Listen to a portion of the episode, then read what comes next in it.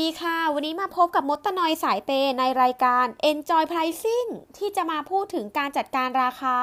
ให้เข้ากับยุค New Normal มีเทคนิค 3 ประการค่ะ แต่ก่อนจะเข้าเรื่อง จะขอบอกก่อนว่าปัจจุบันเนี่ย คนเรานิยมคำนึงถึงราคา มากกว่าความเหมาะสม ที่จะได้ราคากับสินค้านั้นมาหรือไม่ เรามีข้อคิดเรื่องนี้มาบอกเหมือนกันนะคะ ไปฟังกันเลยค่ะ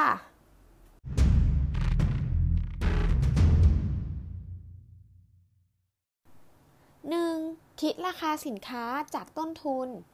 ก็คือ การตั้งราคาจากต้นทุนของสินค้านั่นเองค่ะ โดยเอาทุนเนี่ยมาบวกกับเปอร์เซ็นต์ที่ต้องการกำไรนะคะ โดยวิธีนี้จะเป็นประโยชน์ต่อพ่อค้าแม่ค้า เพราะจะทำให้การขายสินค้านั้น ให้เกิดกำไรเนี่ยจะไม่ใช่เรื่องยากอีกต่อไปค่ะ เพียงแค่เราต้องรู้ต้นทุนธุรกิจของตัวเองให้ครบไม่ตกหล่น เพราะตัวเรารู้ดีว่ากำไรเกิดจากรายได้ที่เหลือหลังหักค่าใช้จ่ายนั่นเองค่ะ และในตอนต่อไปนะคะ รับรองว่า เด็ดเผ็ดที่สุด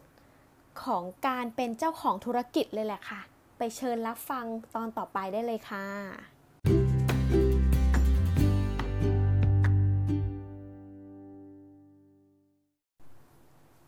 2. วิเคราะห์จุดคุ้มทุนก็คือ ต้องขายสินค้าให้ได้กี่ชิ้น ถึงจะคุ้มกับทุนที่เสียไปค่ะ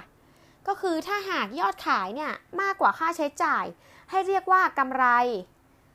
ถ้าหากยอดขายน้อยกว่าค่าใช้จ่าย ก็เรียกว่าขาดทุน และหากยอดขายเท่ากับค่าใช้จ่าย ให้เรียกว่าเท่าทุนหรือว่าคุ้มทุนนั่นเองค่ะ และแน่นอน คนเราต้องชอบยอดขายมากกว่าค่าใช้จ่ายอยู่แล้วค่ะ เพราะมันคือกำไรของเรานั่นเอง การขายของแล้วได้กำไรคือจุดสูงสุดของการค้าขายค่ะ เพราะมันจะเป็นแรงผลักดัน เป็นกำลังใจของเรา ในการค้าขายในวันต่อไปค่ะ และสิ่งที่จะพูด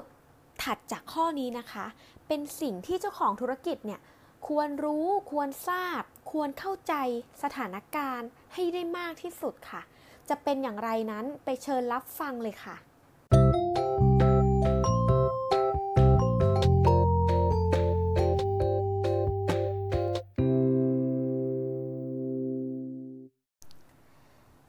มาถึงด้านที่ 3 นะคะ ปัจจัยที่ผู้บริโภคใช้ประเมินราคา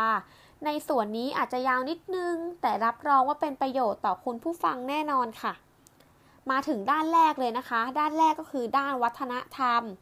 เพราะวัฒนธรรมเนี่ยเป็นตัวกำหนดสังคม ว่าต้องไปในทิศทางไหน ใช้ทัศนคติอย่างไร ความชอบ การรับรู้ยังไง จะต้องผ่านกระบวนการทางสังคมทั้งนั้นค่ะด้านต่อไปค่ะ ด้านสังคม เป็นสิ่งที่เราต้องพบเจอในชีวิตประจำวันและตลอดเวลา อย่างเช่น ปัจจุบันนะคะ มีสถานการณ์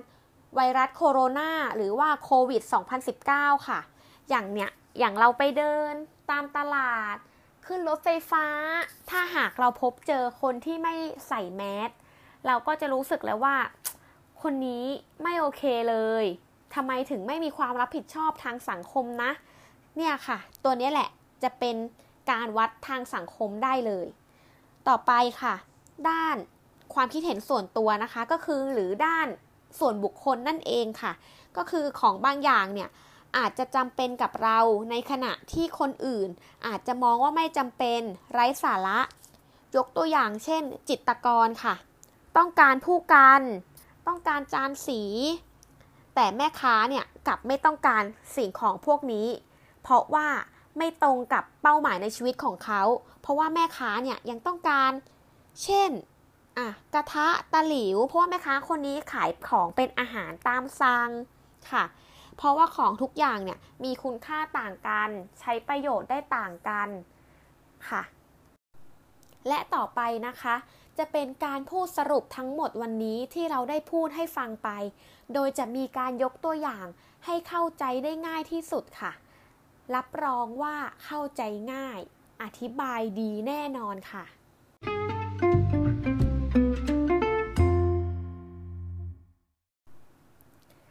ค่ะก็จะมาสรุปให้ฟังกันนะคะ ในมุมมองของเจ้าของธุรกิจค่ะ โดยเจ้าของธุรกิจเนี่ยจุดสูงสุดของการค้าขายธุรกิจทุกอย่างเนี่ยถือว่าเป็นการค้าขายค่ะ ก็จะคือกำไรค่ะ ในส่วนตัวแล้วตัวของมดตานอยเองเนี่ย ก็จะมีธุรกิจเหมือนกันค่ะ หลังเลิกเรียนหรือว่าวันหยุดเวลาว่างค่ะ ก็จะขายของอยู่ที่หน้าบ้านค่ะ ก็คือขายบาร์บีคิวค่ะ ก็จะขายได้ทุกวันขายหมดทุกวันเลยทำวันละ 300 ไม้ค่ะ ขายไม้ละ 10 บาทนะคะ ก็จะมีหมูมีไก่ค่ะ ขายหมดทุกวันแน่นอนค่ะ ก็คือจะมีลูกค้าทั้งเก่าและใหม่มาตลอดเลยค่ะ เราก็ถามเขาว่า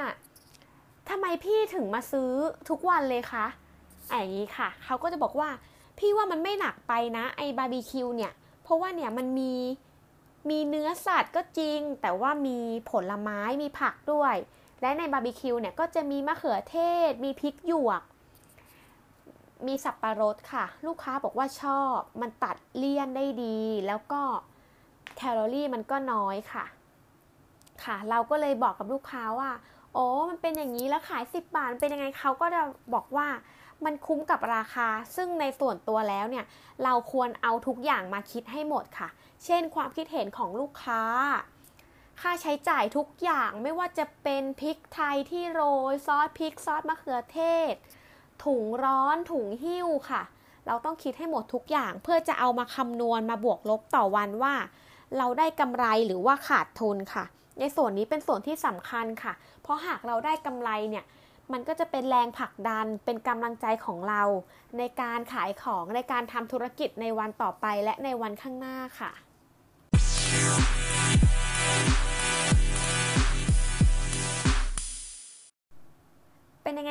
คะ ได้ความรู้กันเพิ่มขึ้นหรือเปล่าเอ่ยค่ะ ก็สุดท้ายนี้นะคะก็จะฝากติดตามพอดแคสต์ของเราด้วยค่ะ Enjoy Pricing และเรายังมีช่อง YouTube TikTok และ Facebook ด้วยค่ะ โดยใช้ชื่อว่า Enjoy Pricing เหมือนกับพอดแคสต์ของเราเลย ขอบคุณที่รับฟังค่ะ